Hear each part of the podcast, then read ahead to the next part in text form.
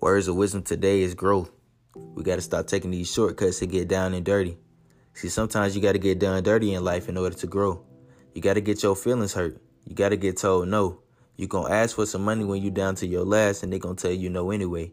you going to try your best and you going to fail. But that's your time to grow. Show me something beautiful that didn't get dirty first.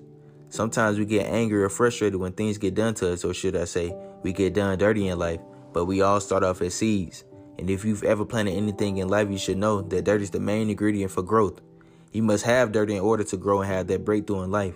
You get mad when shit hit the fan. You get mad when people begin to hate on you.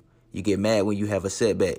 You get mad when there's a detour in your plans. But that's dirt in your life strengthening you for what there is to come. God has his way of throwing obstacles directly in front of you just to see how you will react. Now is your time to grow. Don't be discouraged by it. Embrace it. Everything beautiful in life start off as a seed. Visionary Ty.